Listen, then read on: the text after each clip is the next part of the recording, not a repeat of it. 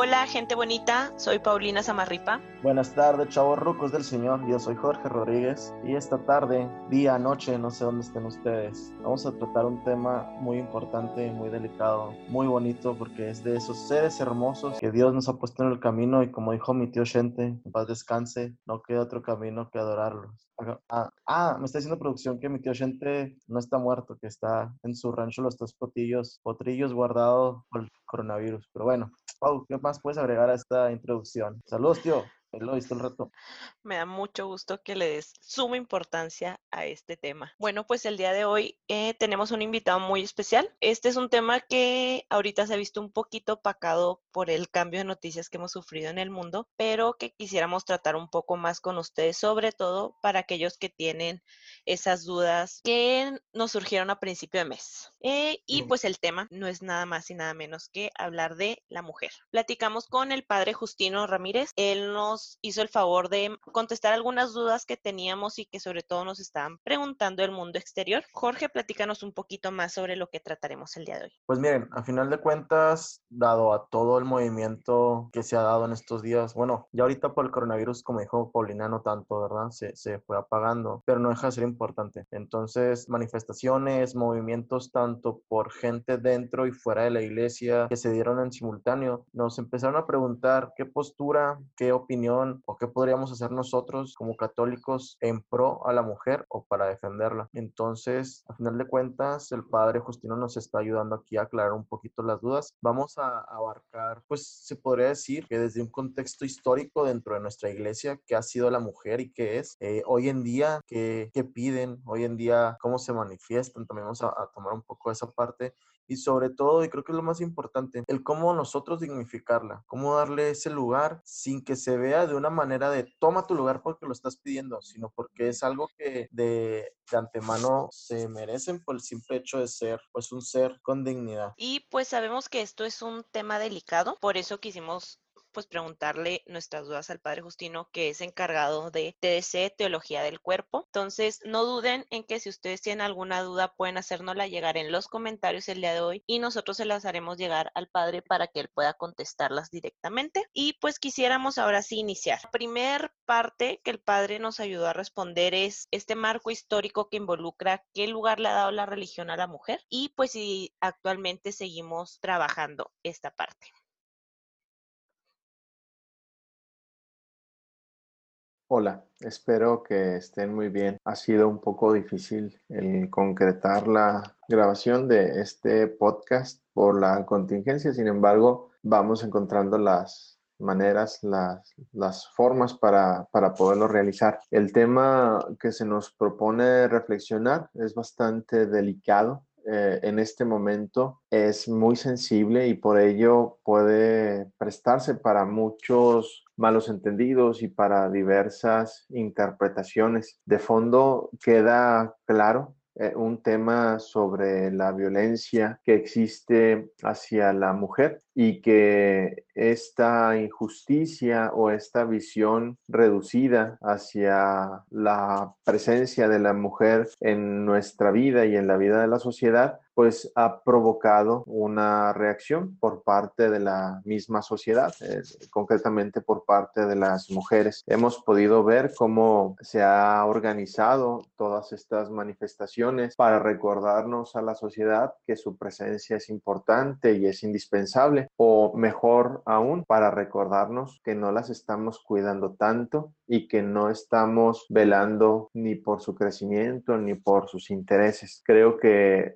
el mismo episcopado en México se ha unido a esta intención de reconocer que tenemos que cuidar más y valorar más la presencia de nuestras mujeres en un México que está convulsionado por la violencia y que no encuentra realmente la manera de cómo salir de esta situación, pues grandes afectadas por la misma violencia, sin duda son las mujeres. Así que desde ahí podemos comprender que todos estos movimientos tratan de recordarnos que hay que hacer algo. Sin embargo, también pues esta realidad se presta para muchas otras interpretaciones en donde quizá no se defiende tanto y no se valora tanto la presencia ni, ni la realidad de la mujer. Eh, si vemos un poquito en la historia, vamos a descubrir que culturalmente ha habido situaciones en donde la mujer ha quedado relegada y sometida. Eh, incluso tendremos que reconocerlo que a nivel de religiones ha habido momentos en los que la misma cultura, hablando de religión en general, pues la mujer ha quedado relegada solamente a, ciertas funciones, a ciertas situaciones en donde no podía acceder a los privilegios que tenían los varones. Eh, no necesariamente están excluidas así como de la visión de, del amor de Dios o de la cercanía de Dios, pero es, verdad que en las distintas culturas pues se les ha ido relegando. Podemos comprobar cómo en, la antigüedad pues los que hacían de sacerdotes o los que hacían de líderes espirituales eran más bien varones, en donde se reconoce que ellos tenían ciertos privilegios y la mujer pues estaba con funciones accesorias, más bien eh, para ejecutar eh, la administración de algunas realidades o solamente para someterse a los criterios que tenía eh, pues estos líderes. Tiene que ver mucho con la cultura machista que, predominaba. Eh, podemos ver en, en, una realidad muy cercana a la nuestra, en el ámbito judío, cómo la mujer realmente no, no tenía un papel tan importante en la actividad religiosa, no así en la identidad del pueblo, porque en cuanto pueblo de Israel, pues la mujer tiene un papel importante, pero es verdad que impregnada de un machismo cultural, pues la mujer era relegada si no estaba unida a la presencia de un varón. El varón era quien le daba pues esta identidad social o este valor social tenía que pertenecer a una familia y por eso eh, el, que estuviera casada o el que estuviera unida a un varón de alguna manera, pues le garantizaba el que ella pudiera vivir bien. Podemos encontrar expresiones de injusticia, podemos encontrar expresiones en donde a la mujer pues se le va relegando, se le va haciendo a un lado. Eh, esto pues lo podemos ver en la, en la historia de las religiones. Nosotros si descubrimos un parteaguas en la propuesta que hace Jesús, ya que al presentarse Jesús hablando del reino de los cielos, nos recuerda nuestra identidad y nuestra dignidad. Eh, tendríamos que enfatizar que Jesús viene a recalcar o, perdón, a aclarar que todos somos hijos de Dios y que no hay distinción por pertenecer a un pueblo, por tener un cierto estatus, no viene por una cierta ideología y tampoco viene por ser varón o por ser mujer. Eh, todos somos hijos de Dios y la, la dignidad que poseemos radica en esto, en el amor con el que hemos sido creados, en el amor con el que Dios nos ha mirado, por decirlo así, y con este amor con el que hemos sido redimidos. Así que Jesús viene a recordarnos que tanto hombres y mujeres estamos llamados a vivir esta identidad. Y lo que busca Jesús, pues es la reconciliación de todos los pueblos, de todas las razas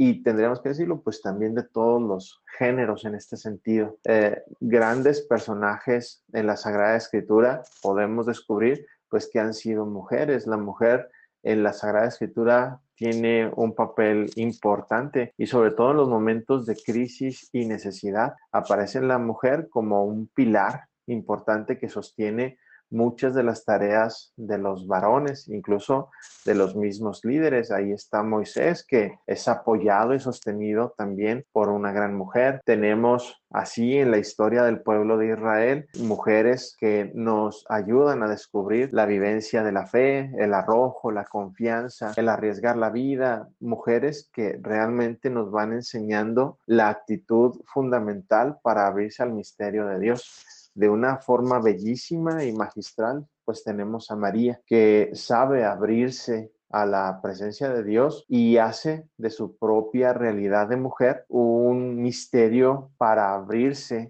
a Dios y fecundar no solamente su cuerpo, sino en su cuerpo la humanidad entera y así hacer accesible a, Dios mismo. Es por el sí de María, es por su apertura a, Dios que nosotros podemos disfrutar de la presencia de Jesucristo. Así que la misma Sagrada Escritura nos va manifestando y nos va proponiendo este papel importantísimo de la mujer. No podemos limitarlo solamente a ciertas funciones, no podemos limitarlo a un cierto momento de la historia, sino que la Sagrada Escritura nos muestra cómo el Dios grande, eterno, absoluto, ha venido y se ha encarnado en, nuestra carne, se ha hecho nuestra familia a través precisamente de una mujer. Ya esto nos permite descubrir cómo la misma actitud de Jesús ante la mujer, pues es definitivamente distinta, porque no viene solamente con una concepción religiosa, cultural, que podría estar impregnada de estas ah, situaciones de una visión limitada como lo sería el machismo, sino que Jesús mismo sabe desde, desde su propia experiencia cómo la mujer tiene este papel importante. Por ello, podremos descubrir que María aparece como este precioso signo de lo que está llamada a realizar la mujer, pero pues también la iglesia. Y, hago intencionalmente esta, esta indicación porque María no solamente está enseñando el camino que ha de tomar toda mujer, sino toda la iglesia, incluso los varones, e, en, esta búsqueda de Dios, en esta apertura a su proyecto y en la obediencia, en la docilidad a lo que Dios nos está proponiendo. Sé que es difícil de comprender y que también puede prestarse para muchos malos entendidos, pero creo que parte de ir buscando una solución a las actitudes machistas no necesariamente es el feminismo, entendido como el otro lado del péndulo hacia donde se podrían mover las ideologías y los intereses. Eh, tendremos que buscar y descubrir cuál es el papel que tenemos como seres humanos, si es cierto, con esta distinción en que somos hombres y mujeres, pero con una misma dignidad y cómo desde nuestra dignidad de ser hijos de Dios, amados por el Padre, nos corresponde una búsqueda común. No creo que tenga que ser una lucha solamente de las mujeres. Es bueno que se expresen y nos lo tienen que recordar, pero no está solo en las mujeres la solución, no está solo en los hombres la solución. Eh, tendrá que ser en esta búsqueda en común, desde descubriendo pues la, la llamada de Dios a vivir en la unidad, tenemos que ser varones y mujeres los que busquemos tutelar los derechos de la humanidad. Desafortunadamente el ambiente eh, podría polarizarnos hacia un lado o hacia el otro, impidiéndonos realmente encontrar caminos que resuelvan eh, la situación que estamos viviendo. Muchas gracias, padre. Sabemos que este es un tema delicado y que claro que esta contingencia nos llevó un poquito a retrasar poder juntarnos para platicar de este tema, pero le agradecemos su opinión y pues ahorita lo que podemos sacar de este esta plática que hemos tenido con el padre Justino es que debemos de aprender a valorar la presencia de las mujeres. Hay que hacer algo, pero la realidad pues últimamente se ha prestado para muchas interpretaciones. Entonces, no duden en hacernos llegar todas sus dudas, cuáles son sus preguntas, y también recuerden que tenemos que ser ambos los que debemos de luchar por dignificar a la mujer. Así es, entonces, pues unidos como, como iglesia, unidos como hermanos y sobre todo como seres humanos que, que, somos, hay que mantener esa unidad. Y los invito a que nos sigan escuchando todo este fin de semana. Este episodio, dado a lo delicado y dado al contenido que el Padre Justino nos, nos está brindando, pues va a ser un capítulo dividido en tres partes. Así que, nenes, chavorrucos, este, esperamos contar con su atención. Digo, no creo que anden ahorita en, Plaza del Sol, ¿verdad? Así que eh, esperen los otros dos capítulos y muchas gracias por su atención. Hasta la próxima. Nos vemos mañana. Bye. Besos.